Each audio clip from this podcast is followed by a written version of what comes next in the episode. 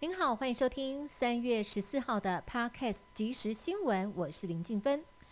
首先来关心台湾去年频传有许多民众被骗到柬埔寨当猪仔，被迫为诈骗集团工作，没有想到现在连柬埔寨总理也成了嫌犯的目标。柬埔寨总理洪森在脸书上发文，说自己收到诈骗简讯。经过柬埔寨警方的调查，发现号码来自柬埔寨，但是发话地点竟然在台湾。对此，刑事局分析有三种可能，包括诈骗集团的真实 IP 就在台湾，或是对方租用台湾 VPN 再发送简讯；而第三种可能，则是骇客盗用台湾 IP 作为跳板，逃避追查。刑事局也表示，有能力与意愿进行国际合作，打击犯罪。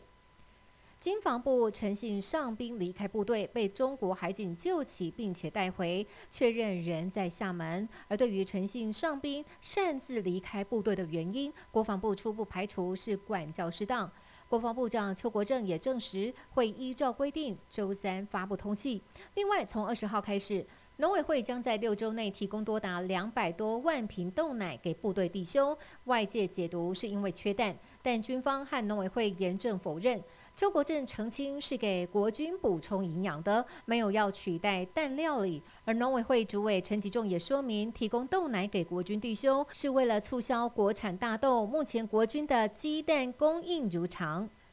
中国统战广播节目入侵，立委赖品妤接到民众陈情，表示新竹苗栗一带听得到中国的广播统战节目，甚至还直接锁定台派广播电台盖台。赖品妤测试却发现，连立法院都听得到，认为这是严重的国安问题。行政院长陈建仁表示，会请陆委会还有相关单位来加强应处。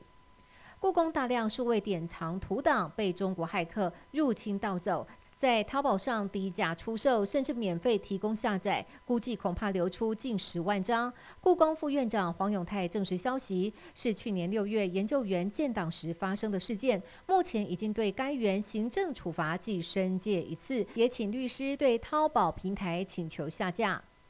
彰化监狱发生受刑人脱逃事件，涉及多起窃盗案的朱姓受刑人，因为符合自主监外作业，平日都是自行往返作业及监禁处所。但是他于昨天趁他人不注意脱逃后，爬墙逃走。监所发现失联后，紧急通报警政相关单位。朱姓受刑人在逃亡二十三小时后，今天在永靖乡家中被逮落网。根据他本人表示，是想回家祭拜过世的父亲，才会借故称上厕所，借机逃跑。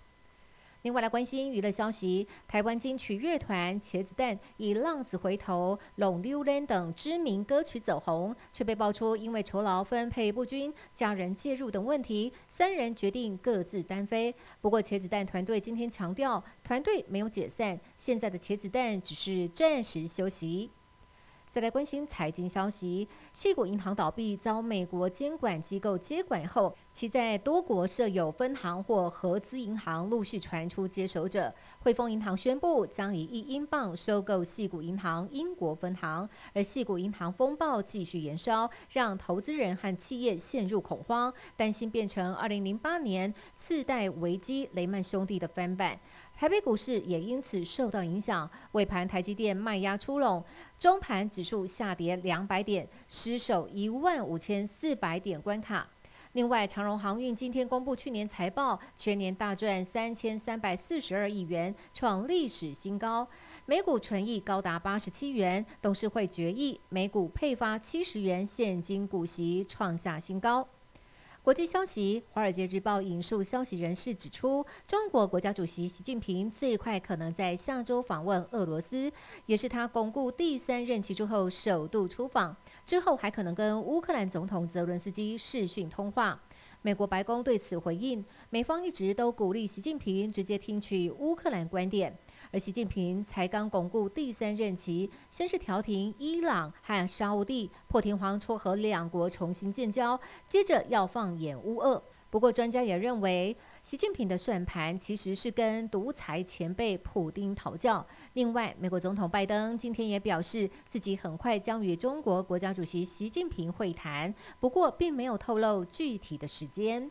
以上新闻由民事新闻部制作，感谢您的收听。更多新闻内容，请上民事新闻官网搜寻。